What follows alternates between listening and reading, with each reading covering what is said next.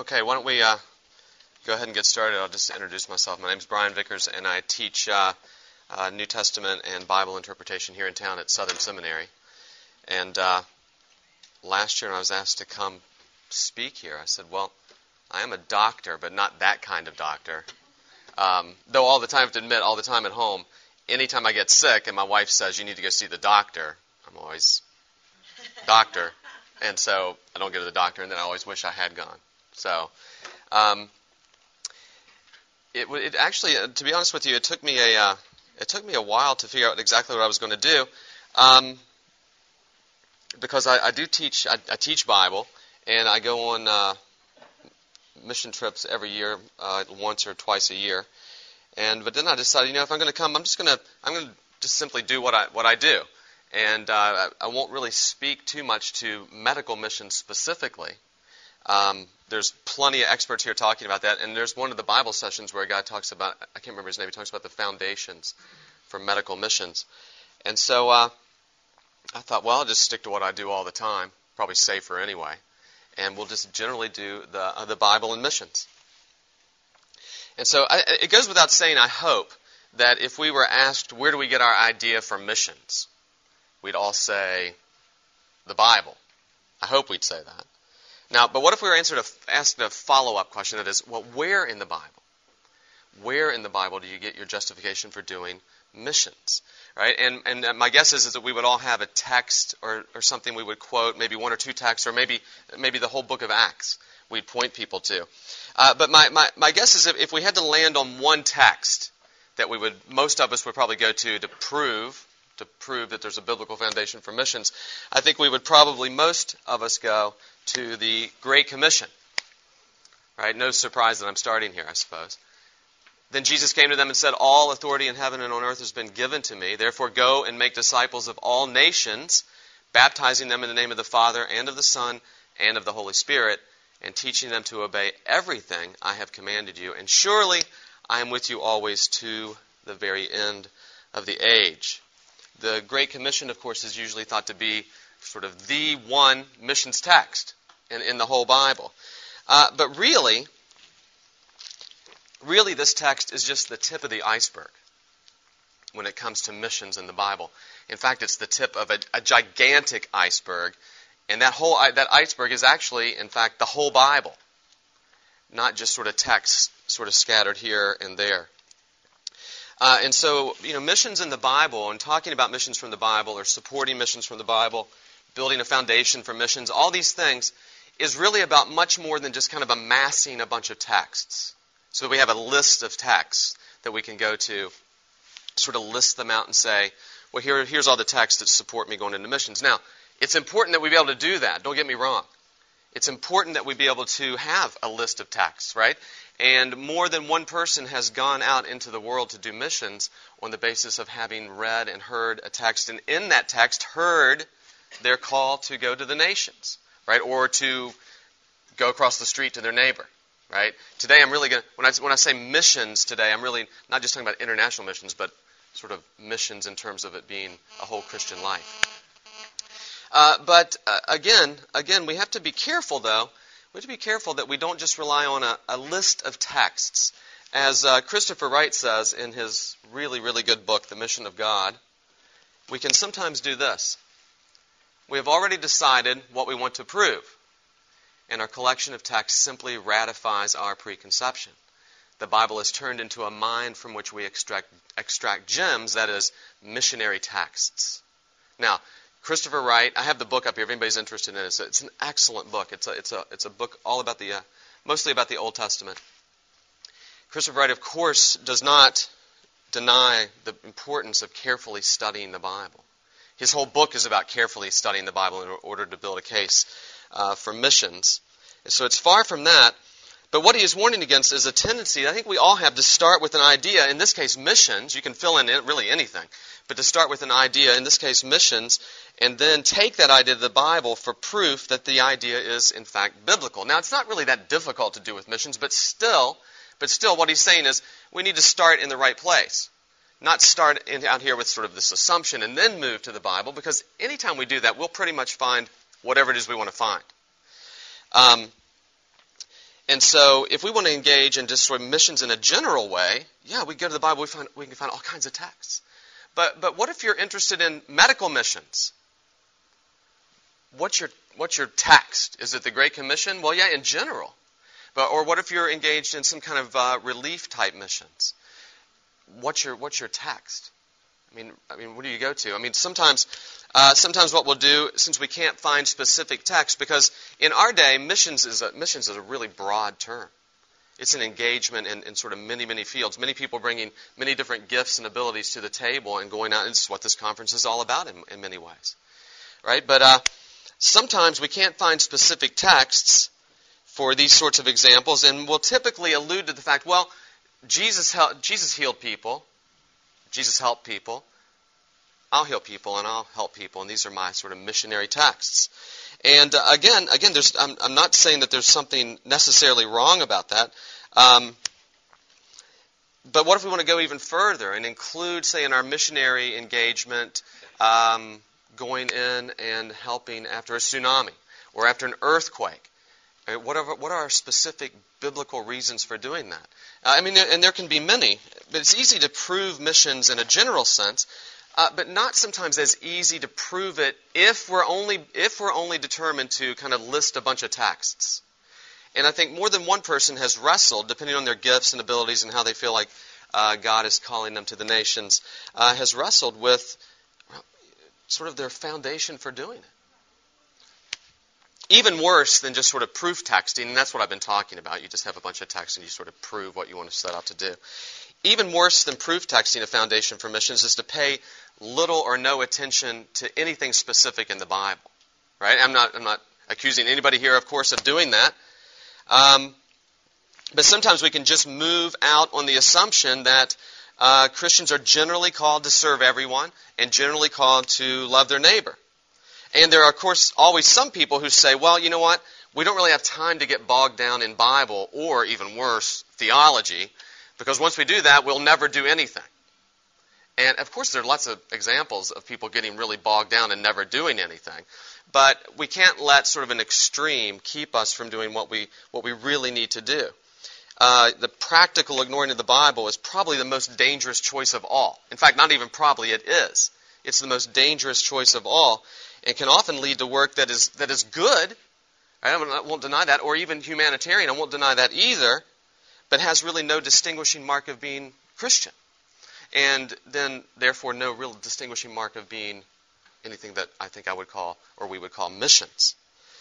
And, and don't get me wrong, I rejoice when I see people doing um, relief work or any kind of humanitarian aid, regardless of their motivations or affiliations or anything like that. I rejoice when I see that. I genuinely do. Uh, but when we attach the word mission or missions or missionary to it, um, I think that it needs to be more than just a general outreach to help people. Right? And again, don't get me wrong. I'm not saying let's stop helping people unless we're yelling the gospel at them or something like that. I'm not saying that. It's just uh, what's the motivation for what we do? What, what are we all about? I think that we have to have an awareness that we're doing something essentially Christian and consciously done for the sake of Christ and His kingdom and making Him and His kingdom known if we're going to attach missions to what we're doing. So I believe when we come to the Bible simply looking for enough text to speed us on our way, we're missing out on the fact that missions is not a subcategory of the Bible. Missions is not just one of the millions of topics in the Bible among, among many. And if we practically ignore the, ignore the Bible, I think we're missing out on what should be informing everything that we do and giving shape not just to missions but our whole entire lives. Now, it might sound trendy, trendy, that's not even a word. It might sound trendy, there we go, technical word. It might sound trendy to say this, but missions in the Bible is really a story. A story. And it is this because God's revelation himself in the Bible is all about his mission and his story. It's the story, here it goes. This is a really difficult thing. This is the Bible in a sentence. So I, I, I want to challenge you sometime today to sit down and try to write the Bible in a sentence. It's a really bad sentence, and it's one of those things that you write it, and as soon as you look at it, you think, Well, that's not really it. But this is as close as I could get with the time I had. So this is the big story of the Bible. God created the world and created human beings who rebelled against him, attempting to become the one thing they could never be, that is, creators rather than creatures, right? Because they said you, you, can be just like God. And they said, okay, I'm, I'm in. I'm in. And then he set about carrying out his eternal plan to redeem them through his son Jesus Christ, and through him to create a people who would believe, obey, and worship the only true God and make his good news of life in Christ known to a world in rebellion, and finally to establish fully his kingdom in a new heaven and new earth with Christ the King reigning forever. So that's a summary. Uh, for better or worse, that's the summary of the Bible. Though I want to encourage you not to replace this with your daily Bible reading. And this is one of those things, even last night, I was sort of tossing and turning, thinking, no, I need to change that. And finally, I said, you know what? It's a sentence, and I'm just going to let it go. And if anybody has a problem with it, I can try to answer their questions. So that's it. That's the, that, that, it, that's the story that's contained in the Bible. And the really audacious Christian claim is, is that's the story that contains every story. Right? And that's the, that's the audacious claim of, of the Christian faith. That's the audacious claim of the Bible, is that there really is one big story, not just one big Bible story. But the claim of the Bible is there's one story and that story comprehends and contains every individual, cultural, societal, national, whatever story that exists. It's the story. And it's vitally important that we claim that story for ourselves, not just as a story out there, but as God's story, and therefore our story. One that we're actually taking part in. Not just sort of standing back as, um, you know, just standing back objective observers. Uh, Richard Bauckham in his great little book, Bible and Mission. And my title is Bible and Missions. I put an S on it so I wouldn't plagiarize Bauckham. This is a great little book, and it's, it's really short, and I have it here if you're interested in it. I really recommend it. We all instinctively understand the world by telling stories about it. If the Bible offers a meta narrative, that is just a big, gigantic story that encompasses everything. A story of all stories then we should be able to place our own stories within that grand narrative and find our perception and experience of the world transformed by that connection. So, as, Bible, as Bauckham says, the Bible is the story of all stories. In other words, it's the story that tells the story of all people. And again, that is a really audacious claim. And it's a claim that most people hear and think, that's the most arrogant thing I've ever heard in my life. But we have to make that claim. Because the Bible doesn't claim to be anything less than that. The Bible doesn't claim to be one story among many stories, but it claims to be the story. Um, and the beauty of the Bible is its comprehensive view of everything. Now, increasingly, increasingly in our day, we have a tendency to talk of Western readings, Eastern readings, developed world readings, uh, developing world readings. But we need to be clear. This story is not essentially a Western reading or an Eastern story, or a Northern or Southern Hemisphere story, or a North or South American story, or European or African or Asian story. It's the story that encompasses and contains and comprehends all those stories. All those stories, whether, wherever it is we place ourselves on that sort of cultural map. Right? It's the story of the one God and the world He created and the display of His glory in Christ in the salvation of His people and his people are those gathered from every people group, culture, society, language, race, and social status in the world all times. That's the story of the Bible. So to put it another way, missions, rather than being a sub, sub, subcategory of the Bible, is part and parcel of the big picture of the Bible from the beginning to the end. And it's not just a story again like that we view from a distance. Now, of course, the, the, the biblical story is, is objective. It doesn't. The biblical story doesn't rely on us to validate it to make it true. It presents itself as being true and then confronts us. We're confronted, when we come to the story of the Bible, we're confronted with not saying, we're not, we're not confronted with validating it, we're confronted with believing or disbelieving. That's how, that's how the Bible presents itself. You have two options. You either believe the Bible, you don't believe the Bible. You either follow Christ, you don't follow Christ. And that's how, that's how the Bible presents itself. Um, in many ways, what I'm doing today, um, if I can do it in 45 minutes, uh, what I'm doing today is talking about the whole big picture of the Bible as the picture of missions. As the picture of missions. Uh, the story of all stories. Now, typically, when I talk about the big picture of the Bible, I begin in Genesis 1 through 3, and I spend a lot of time there. Like hours and hours and hours. uh, when I when I when I teach on the big picture of the Bible. So I'm going to have to give you my abbreviated version of Genesis 1 through 11. And believe it or not, we're going to end up in Revelation before this is all over with. So we're going to do the whole Bible today. That's what you're in for.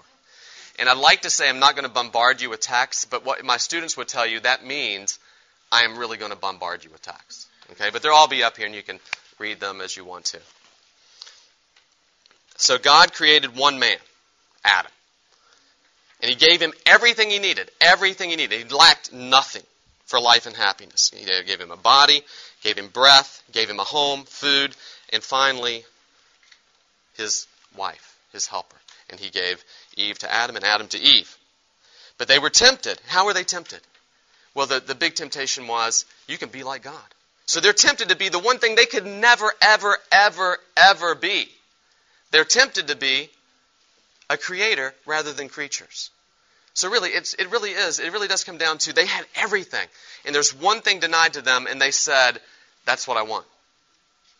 That's what I want." And as a result, as a result, they're thrown out of Eden, and all their children and their children's children and their children's children and so children, children, not ends, and so on, were born outside the garden of God under a curse. Now, in the midst of that, in Genesis 3:15, there's a promise about something that's going to happen of the seed of the woman, right? God doesn't wipe humanity out. He says, "In the day you eat it, you'll you will surely die." But then, after they eat it, he, there's a curse on Adam, there's a curse on Eve, there's a curse on the world. They're thrown outside of the garden. All kinds of bad things are happening, but there's still yet a promise, a glimmer of hope, that the seed of the woman will crush the head of the seed of the serpent. But the history of the world doesn't get doesn't uh, it doesn't get better at that point. In fact, it gets much worse. The history of the world is a downward spiral from that point on, with very few bright spots. It's a downward spiral until you get to Noah, and eight people are saved. Eight people are saved in the ark, and then they come out of the ark, and then you hear things like "Be fruitful and multiply" again. But then what happens? The story doesn't pick up. The story goes back down. It doesn't go. It's not all of a sudden better. It's sort of if you're reading it for the first time, you think, "Oh, here we go." But no, it doesn't. It's not here we go. It's here we go again, and it slides back down. And so it spirals, spirals, spirals until until you come to the sort of explicit beginning of the story of missions in Genesis 12. But before you get to Genesis 12, something really dramatic happens that makes Genesis 12 necessary. Something really dramatic happens that makes the word nations necessary. Anybody know what that is? The Tower of Babel. The Tower of Babel in Genesis 11. Right? That's where we get the nations. That's where we get the nations. And so it, it's really, really interesting because in, in, in Genesis 11 you have the Tower of Babel, but you know what you have in Genesis 10 right before that? You have this sort of genealogy of the world called the Table of the Nations. It's kind of like as, as uh, uh, Stephen Dempster in his in his wonderful, wonderful book uh, Dominion and Dynasty. It's a it's a story of the Old Testament. As he says, it's it's kind of a it's kind of a uh, a genealogy, a map of the ancient world and their ancestors and their ancestors and their ancestors. It's not comprehensive of everybody, but that's what it is. So you, in, Genesis 10, you have this table of the nations. It's kind of strange. You've ever been reading it, you read all the way through, and all of a sudden you have the table of the nations, but there are no nations.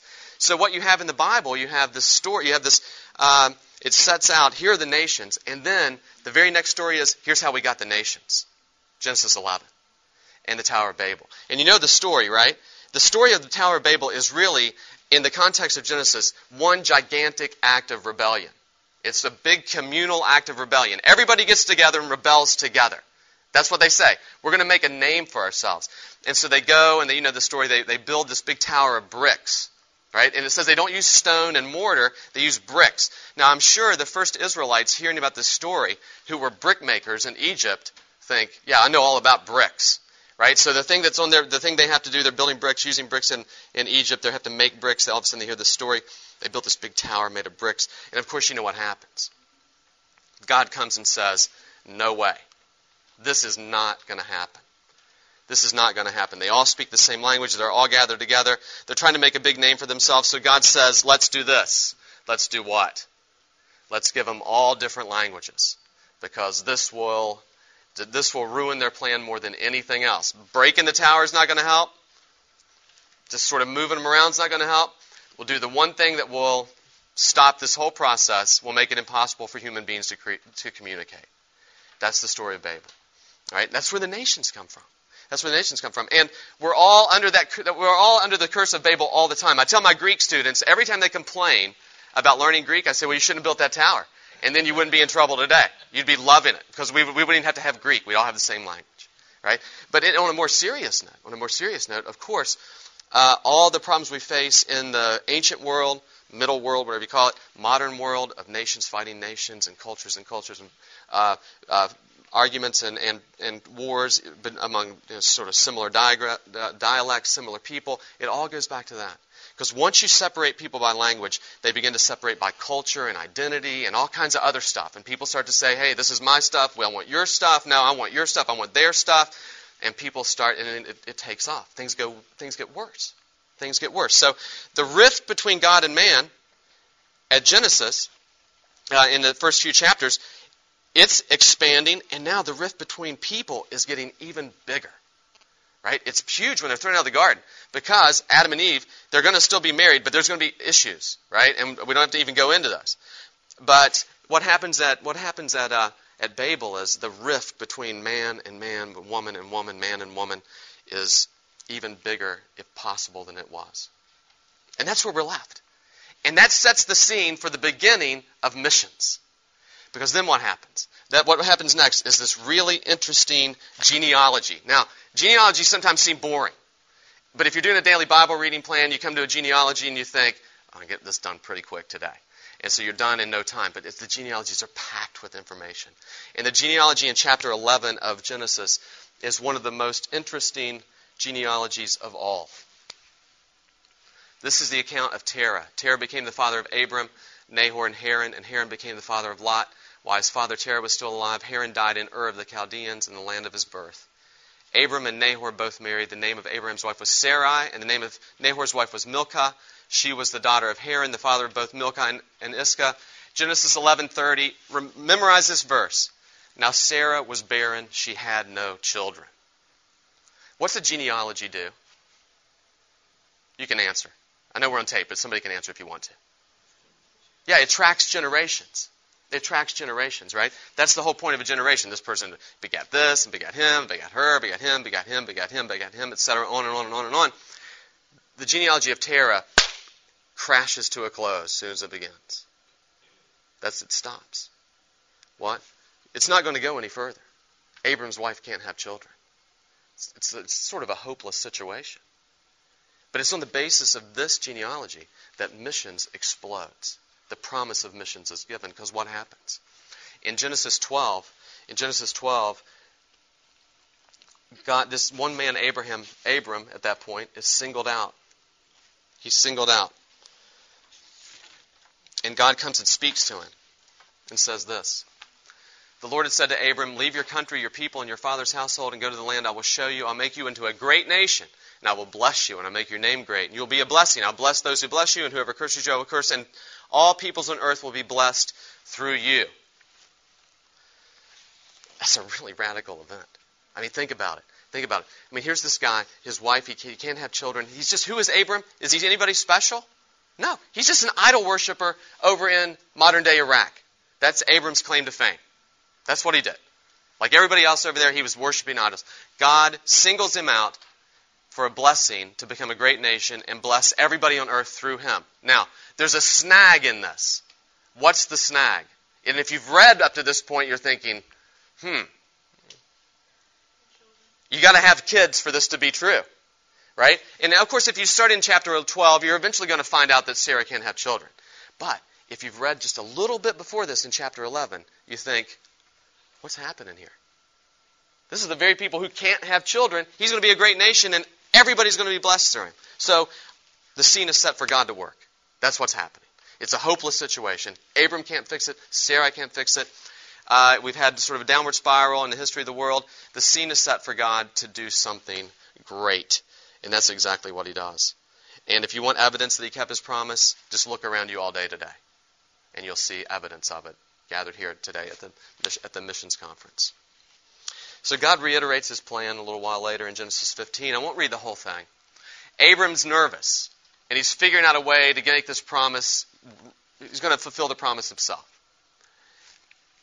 and he's and God says, "Don't be afraid." And Abraham says, "What can you give me since I remain childless?"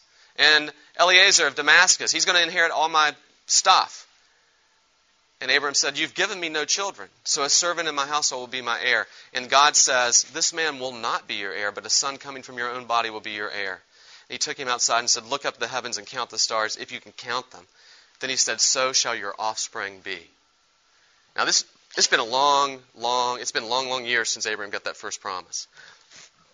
And so God comes back and says, You won't even be able to count your children. That's how many children you're going to have. That's how big your family's going to be. And again, remember, this is the guy with the wife who can't have children, and he is passing his sell by date, Abram himself. Is what Paul says in Romans 4, right? Abram, not just is Sarah barren, but you know, Abram, he, he's, he, honestly, he's just past it, right? It's not going to work for him either.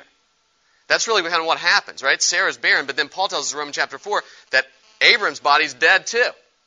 So that's where we are. That's where we are. And of course, Coming up soon, chapter 17, a son is born. And then Jacob is born. And then Jacob has 12 sons. And then Jacob has, a, Jacob has 12 sons and their family sort of of 70 and then everybody else involved. They end up where? In the nations. In Egypt. That's where they are. As slaves. As slaves. It's sort of a weird story, right? Here's the great nation. The, as soon as they kind of build it up, they're slaves in Egypt. And then God says to Moses, he come, God comes and appears to Moses and says, I'm the God of Abraham, the God of Isaac, the God of Jacob. I'm the God of, God of your fathers. And then God says, I've heard my people. I'm going to go down and get them. And so God brings them out of the nations, right? The nations being Egypt. God brings that nation out of Egypt. And he has a plan for them. That is to set them to set them in their own land. Now, we all know, we all know the story from Egypt to Israel is not a good story. Um, Israel basically shows everything that goes wrong in the land, they prove it from the point they get to the Red Sea onwards. Because as soon as they get to the Red Sea, they start complaining about, I wish we had those onions. Those onions were pretty good. This sea looks pretty bad. I wish we could go back. And then they start committing idolatry and they start rebelling, all kinds of other things. Things, things don't look so good. But God remains faithful. And God brings them to their land. God brings them to their land.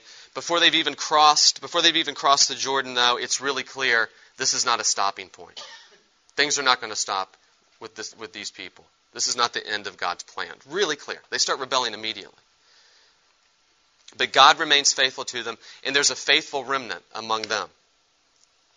But before they enter, before they enter, we're told something really interesting in the book of Numbers. The first two chapters. It's easy to skip over this or skim over this, but basically what you have is uh, a really clear breakdown of all the tribes of Israel as they're moving around the desert around the tabernacle. And the interesting thing about it is how it ends up. Because what you have, you have one man, Abram, right, to Isaac, to Jacob, to his 12 sons, to 70 who go down to Egypt. Numbers 1 and 2 records over 600,000 people as members of this nation. They've already become a great nation, and they're still not even in their land yet. They're still wandering around the desert. So, they're established in their land, in the land God promised them. And what are they supposed to do? They're supposed to be a signpost, if you will, pointing people to the true God. That's what their business is. They're a nation among the nations. They're a special nation, a holy priesthood, a people for God's own possession, on and on. But did Israel have a mission or missions in the way we talk about missions? That is a big debated issue. In my opinion, no, they did not. I just said it really strong, but I don't want to beat around the bush. They did not, in my view, have missions the way we have missions. They didn't have a mission out the way we have. Now, some people think they did, but I, I really don't think so. I really don't think they did. Now, there are hints in that direction because there's all kinds of provisions about what you do for foreigners who live in the, in the land. But these are foreigners who have come and joined up. People didn't go out and bring them back in. And then there are also hints found, yes, again, yet again, in genealogies and in other lists. You have Tamar, the Canaanite woman involved in that really weird and bad incident with Judah one of Jacob's sons. And she's a Canaanite. Then you have Ruth the Moabite, right? Who turns out to be the grandmother of who? Anybody know? Yeah, yeah, J- Jesse and then David. David, exactly, exactly. So these are both in line. Tamar and Ruth both appear in the line that goes from Abraham to Judah to David to Jesus. Now, besides being important people in this just that sort of uh, genealogical line, they're also pointers. Because the line that's moving towards Christ already is uh, in that in that line is already represented the nations. There are Gentiles in that essentially overwhelmingly Jewish genealogy. There are Gentiles included in it already, pointing forward, I think, to something that's to come. And of course, there are other people. There's Naaman the Syrian, right, who Elisha tells him goes to bathe himself to get rid of his leprosy. There's the Shunammite woman that Elijah uh, tells her she's going to have a son, even though her husband's too old. There's Uriah the Hittite, right, the, the, the tragic, the tragic uh, husband of Bathsheba that David sends out to the front lines to try to cover his tracks after his sin with Bathsheba. And there are others we could name, but there's a real, I think there's a good reason why we can name these prominent Gentiles in the Old Testament because there just simply aren't that many. There just simply aren't that many. And none of these people are part of the story because people went out, sort of shared the law with them, and then brought them back. That's not, that's not, the, the role they play is not that, that's not where they, that's not why they play these roles. But there are these prominent Gentiles. There are these prominent Gentiles. So there's a sense in which we could say Israel had a mission, but I don't think we can speak of missions, so to speak. And here's their yeah, yeah, yeah, yeah, yeah. I should I could have. I should have put Rahab in there too. That's a great. I, that's that'd be a great addition. And she stands out. She stands out. So here's the mission of Israel. See, I've taught you decrees and laws as the Lord my God commanded me, so that you may follow them the land you're entering and take possession of it. Observe them carefully, for this will show your wisdom and understanding to the nations who will hear. They'll hear about what you're doing in, at home and these decrees and say, Surely this, nation, this great nation is a wise and understanding people. What other nations is so great as to have their gods near them the way the Lord our God is near us wherever we, whenever we pray to him? And what other nation is so great as to have such righteous decrees and laws as this body of laws I'm setting before you today? So, their mission is kind of a home mission. They are the nation among the nations. They're the light among the nations. They're surrounded by idolatrous nations, nations worshiping all kinds of idols. Israel's meant to be a light for their covenant God in their land. In their, in their land. Whoops. Uh oh. Big problem here. This is a really big problem. It actually, this is a really big problem. It's not the computer, it's the human being standing here my, all my students somehow are laughing right now because they know that this is happening. Okay. So this is the one we just looked at, right? So this is this is their mission. Now we know we know that Israel failed in this mission in general, by and large. And we know that from the Bible. Ezekiel says, But they rebelled against me and would not listen to me. They did not get rid of the vile images they had set their eyes on, nor did they forsake the idols of Egypt. So I said I would pour out my wrath on them and spend my anger against them in Egypt. But for the sake of my name, God's already made it. God's put his name on the line by making a promise. Right? God has promised Abram, this is what I'm going to do. God's name is on the line. But for the sake of my name, I did what would keep it from being profaned, that is my name, in the eyes of the nations among the uh, nations they lived among and in whose sight I've revealed myself to the Israelites by bringing them out of Egypt. Same thing here. I don't have to read the whole thing. But in the Old Testament, generally the nations play a negative role. The nations, there's Egypt, who has them in slavery. There's the Canaanites who worship idols and give them untold problems forever. And then, then there's the nations that they're sent to as a punishment. That's why Israel was sent to the nations as a punishment for their sins, not to go out as missionaries. And then Ezekiel says, then when they were sent out there in punishment, they kept up their same old practices. And so that's why they go to the nations. Now, of course, the whole time there is a righteous remnant of people who are faithful to God. And God, of course, God, of course, is pushing this story forwards. He's pushing the story forwards. Now, there are texts, and some of you may be thinking about texts in the Old Testament that do talk about the nations and speaking to the nations and going out to the nations and to the nations flooding in to worship the true God. Let's look at them. There's just four I have. All the nations you have made will come and worship before you, O Lord. They will bring glory to your name. In that day you will say, Give thanks to the Lord, call on his name, make known uh, among the nations what he's done, and proclaim what, that his name is exalted. I will set a sign among them, and I will send some of those who survived to the nations, to Tarshish, to the Libyans and Lydians, famous as archers, to Tubal and Greece, and to the distant islands, that they have, uh, that have not heard my fame or seen my glory. They will proclaim my glory among the nations. And finally, one day is coming for the earth will be filled with the knowledge of the glory of the Lord as the waters cover the sea.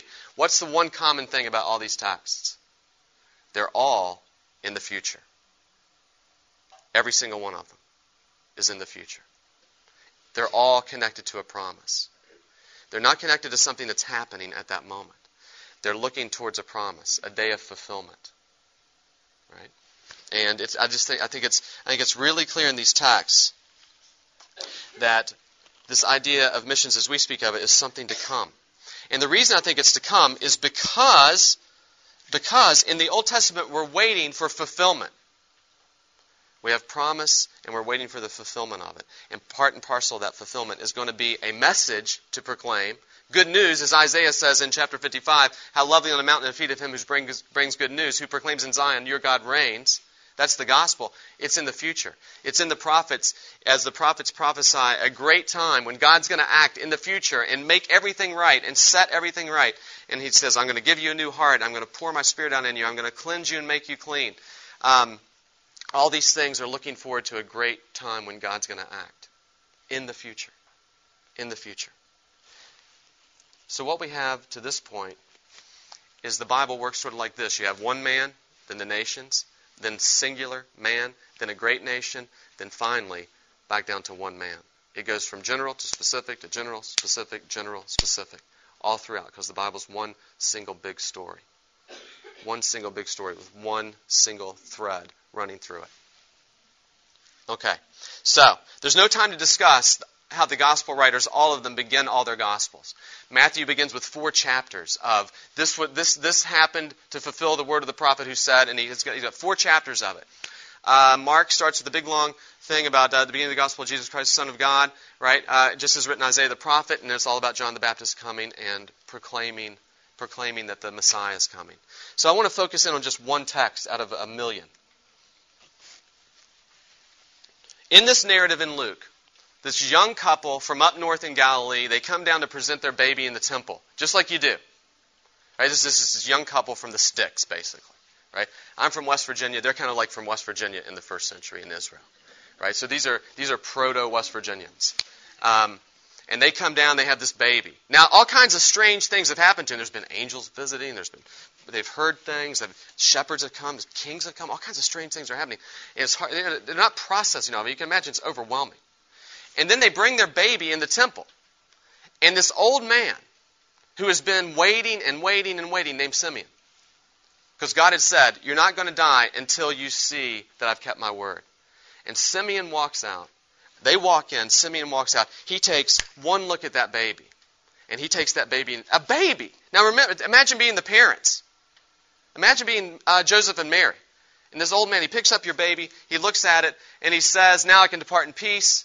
For my eyes have seen your salvation, which you have prepared in the sight of all people, a light for revelation to the Gentiles and for the glory to your people Israel. The child's father and mother marveled, understatement, at what was said about him. It's beginning. The fulfillment, the long awaited fulfillment is beginning. This is the point the Old Testament was straining towards. If you read the Old Testament, you never get a, you never get a sense that you've stopped.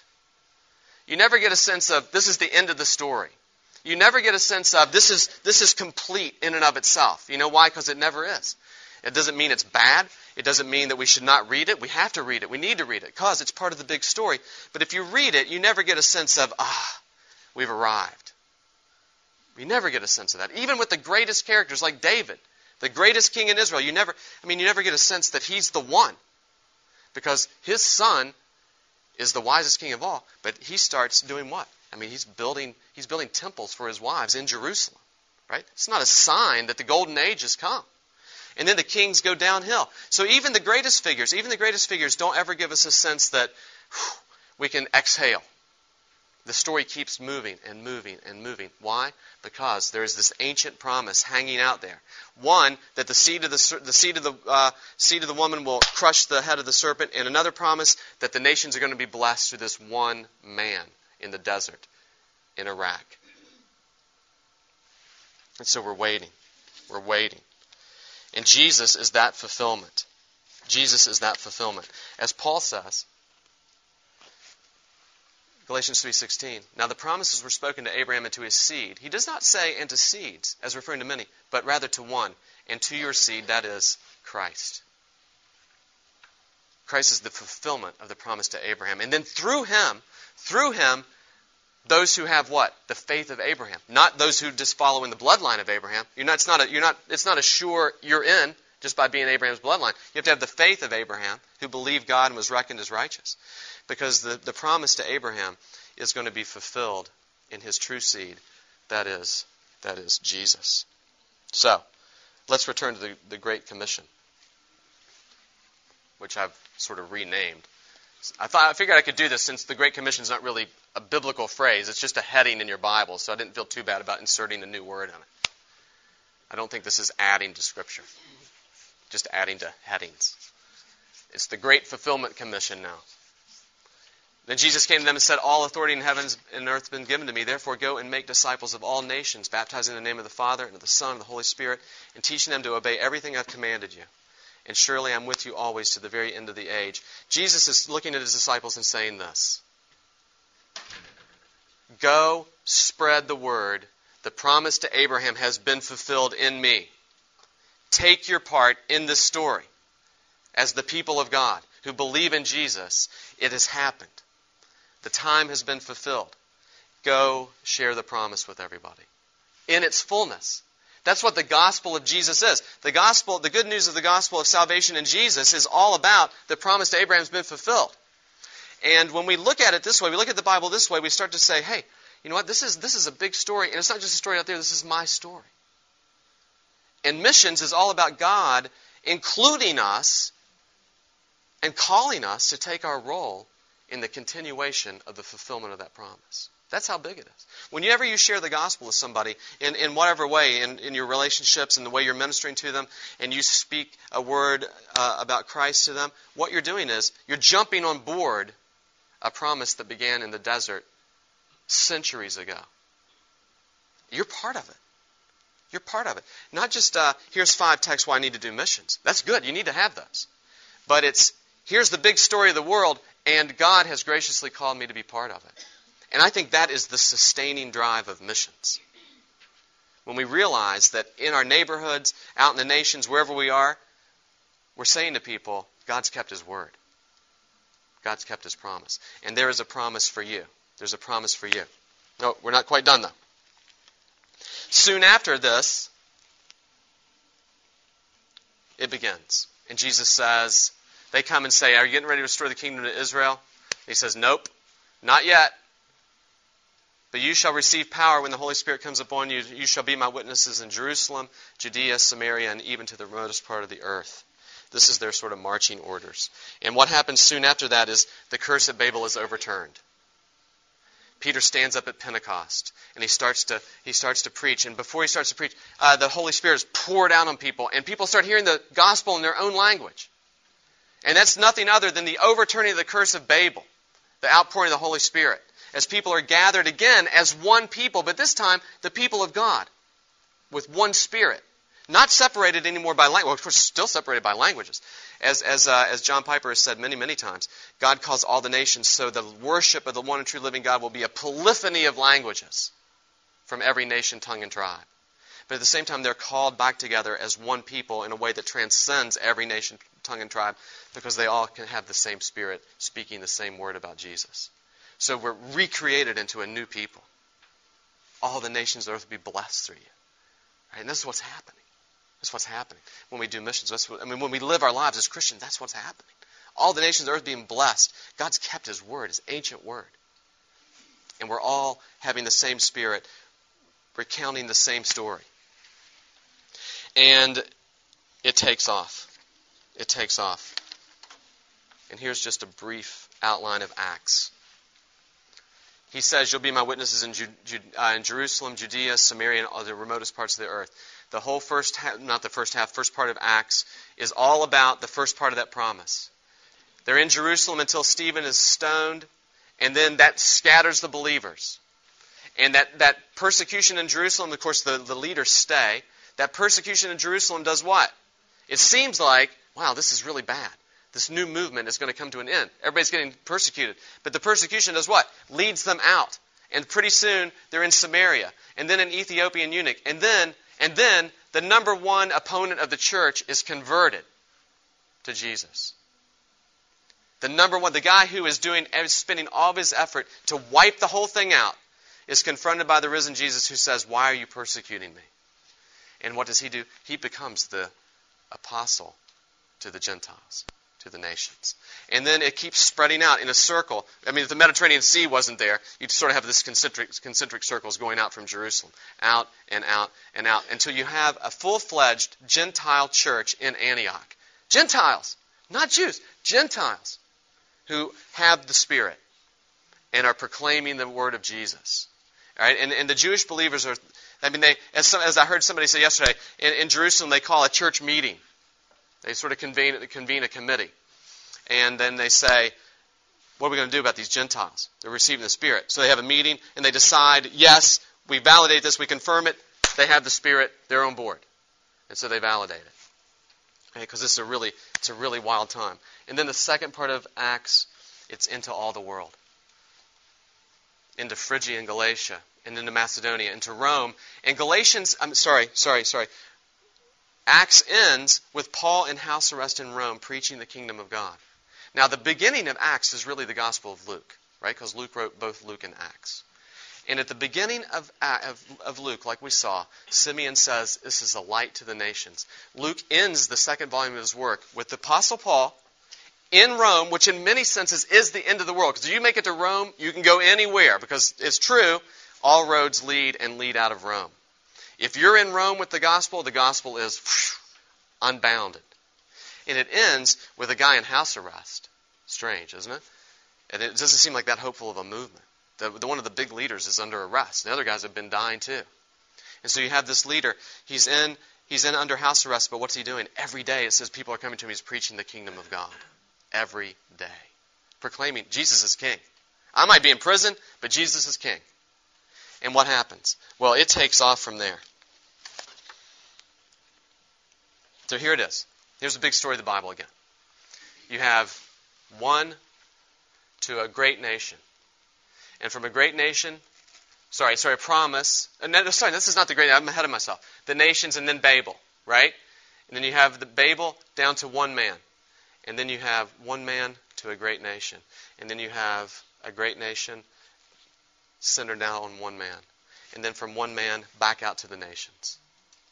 So the Bible continually continually from specific to general, specific to general, specific to general, specific to general, till you get to this point, and then it's all the nations centered on this one man. Beginning to end. This is the whole picture of the Bible. And then it explodes from there. Now here's a short history of it, and this is this is providential. Yesterday I'm at chapel over at Southern Seminary, and a guy called Matt Chandler, who's a pastor at Village uh, Village Church in Dallas, comes and preaches preaches in chapel yesterday. And lo and behold, he, he gives this brief history of missions. And I thought, I'm just going to steal that and I'll give him credit. But here's what happens. Here's how quick it happens. Acts, first chapters of Acts, 3,000 people come to faith. A couple of chapters later, 5,000 more added. AD 49, Paul is in Turkey, what we call Turkey. AD 51, Paul goes to Greece. 52, according to tradition, Thomas goes to India. Of course, that's not a biblical tradition, but this is a, a widely held church tradition. And we know there's this early evidence of Christians being in India that support it.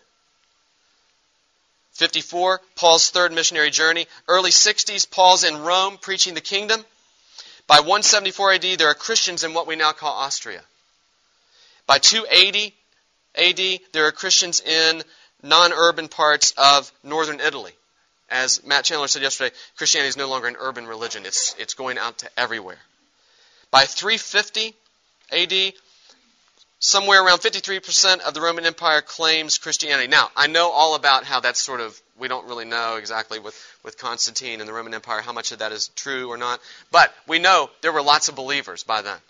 Whatever else you might think about Constantine and, the, and, and Rome and all the, the baptisms, whatever else you might think, there's no denying that there are numbers and numbers and numbers and numbers, hundreds and thousands of believers in the Roman Empire by 350. 350. Remember, remember, this started with a man in the desert, started with a nation of slaves, started with a, started with a baby born from these people from way up in Galilee, started with these fishermen preaching the gospel, went to a church persecutor who ended up in jail. This is the, that's that big story.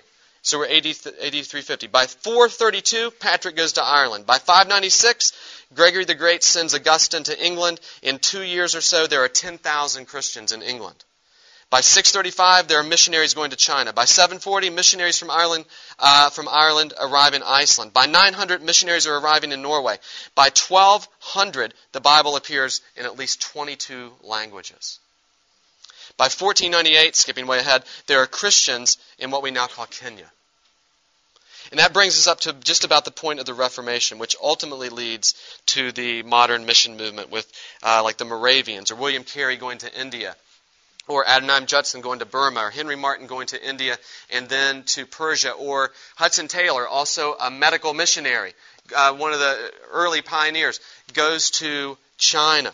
And the list goes on and on and on and on. And if you want to, you can take that list, and it wouldn't be that difficult to do, and you could take the time, you could trace it all the way down to today, Louisville, Kentucky, whatever the date today is, is November 13th and to whatever places all of you are from, because you could trace it all back to this church was planted, and this church was planted, and this church was planted, this church was planted, uh, back to the Puritans coming over, people like David Brainerd going out to the nations, all I mean out to the Indians, all kinds of things like that. And it all goes back to Peter preaching in Jerusalem on Pentecost. So today, what we've done is looked at the big picture of the Bible, and I, I, I hope I hope that I've made it clear. I hope I'm right. I think I'm right. And I hope it's been clear that missions really is at the heart of what the whole Bible is about. Not just a piece of it. Not just a piece of it, but part and parcel of the Bible is the mission of God to the nations through this man, Jesus Christ. It's the Bible story itself. And it's the story of the world, past, present, and future. And I think it's that story that will sustain us as we go out and share the story with the world. And finally, you come to the end of the Bible, which is a new beginning of the story. It's the end of the story and a new beginning. After this, I looked, and there before me was a great multitude that no one could count. Remember? Look up at the star. Look up at the heavens. Count the stars if you can. That's how many descendants you're going to have. Earlier in, in chapter 13, which we skipped, God says, Count the sand if you can. That's how many children you're going to have. This is all to Abraham. You get to the end of the Bible, a number, to, number that no one could count, just like the stars. From every nation, tribe, people, and language, standing before the throne and in front of the Lamb, they were wearing white robes and were holding palm branches in their hands, and they cried out in a loud voice, saying, Salvation belongs to our God, our God, we from all the nations. This is our God, and we are his people, who sits on the throne and to the Lamb. And finally, then I saw a new heaven and a new earth, for the first heaven and the first earth had passed away, and there was no longer any sea. And I saw the holy city, the new Jerusalem, coming down out of heaven from God, prepared as a bride, beautifully dressed for her husband. And I heard a loud voice from the throne saying, Now the dwelling of God is with people, and he will live with them, and they will be his people, and God himself will be with them and be their God. That's the story of missions, and that's the story of the Bible. Well, thanks for coming today. We have just a we have just a few minutes. If anybody has a question, I'd be happy to answer it. I know I actually thought I would go way over time. Um, and I do have actually, I'm not going to tell you how many more notes I have here, but that's a good stopping place where I just stopped. Yes? Um, can you talk anything about Ishmael and how Abraham, like the promises for Ishmael, and mm-hmm. Isaac, but how does Ishmael, if at all, play into that? Well, I mean, I mean, we know sort of historically what's happened. Um, uh, is I mean, Ishmael is promised to be a great nation. But he doesn't receive the promise that Isaac does. He's, God promises to protect him, make him a great nation, but they're, they're sort of temporal and land and national promises. Um, and, and we know all about the conflict, the continual conflict between the sons. Um, but I think that the, the promise, the, promise the, the promises are different. One's a promise that stretches out beyond, and one's a promise to become a nation, a powerful nation, that's going to be a thorn in the flesh for the brother. But, but now, one of the nations to be reached with the promise. Not excluded. Not excluded on the basis of Israel. I mean, Ishmael was not excluded. Nobody was excluded. I mean, God singled Abraham out, but that didn't exclude the nations because it was going to be, and this would include Ishmael, it was going to be through that one man that all the nations would be captured. That's a weird word to use, but I think that's what will happen. Yeah. Let me put you on the spot for a second. Okay. Would you uh, give your opinion of whether the fact or the issue is healthcare or mm-hmm. health or healing ministry? Yeah. Still a part, an integral part of the church and its mission, mm. or is it merely a tool for propagation of mission? Let me. Is it a I'm platform, sorry. or is it a is it part of our DNA as as the church? Let me give you the answer that my students love to hear. It's both. Right? Anytime you're on the spot, say it's both. No, I'm not just doing that. It is. It, it, actually. I mean, I think practically speaking, it serves as both. It can serve as both.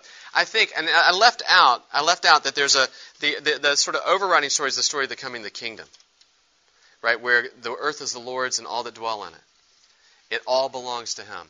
And it's all given to Christ and it's all given to His people.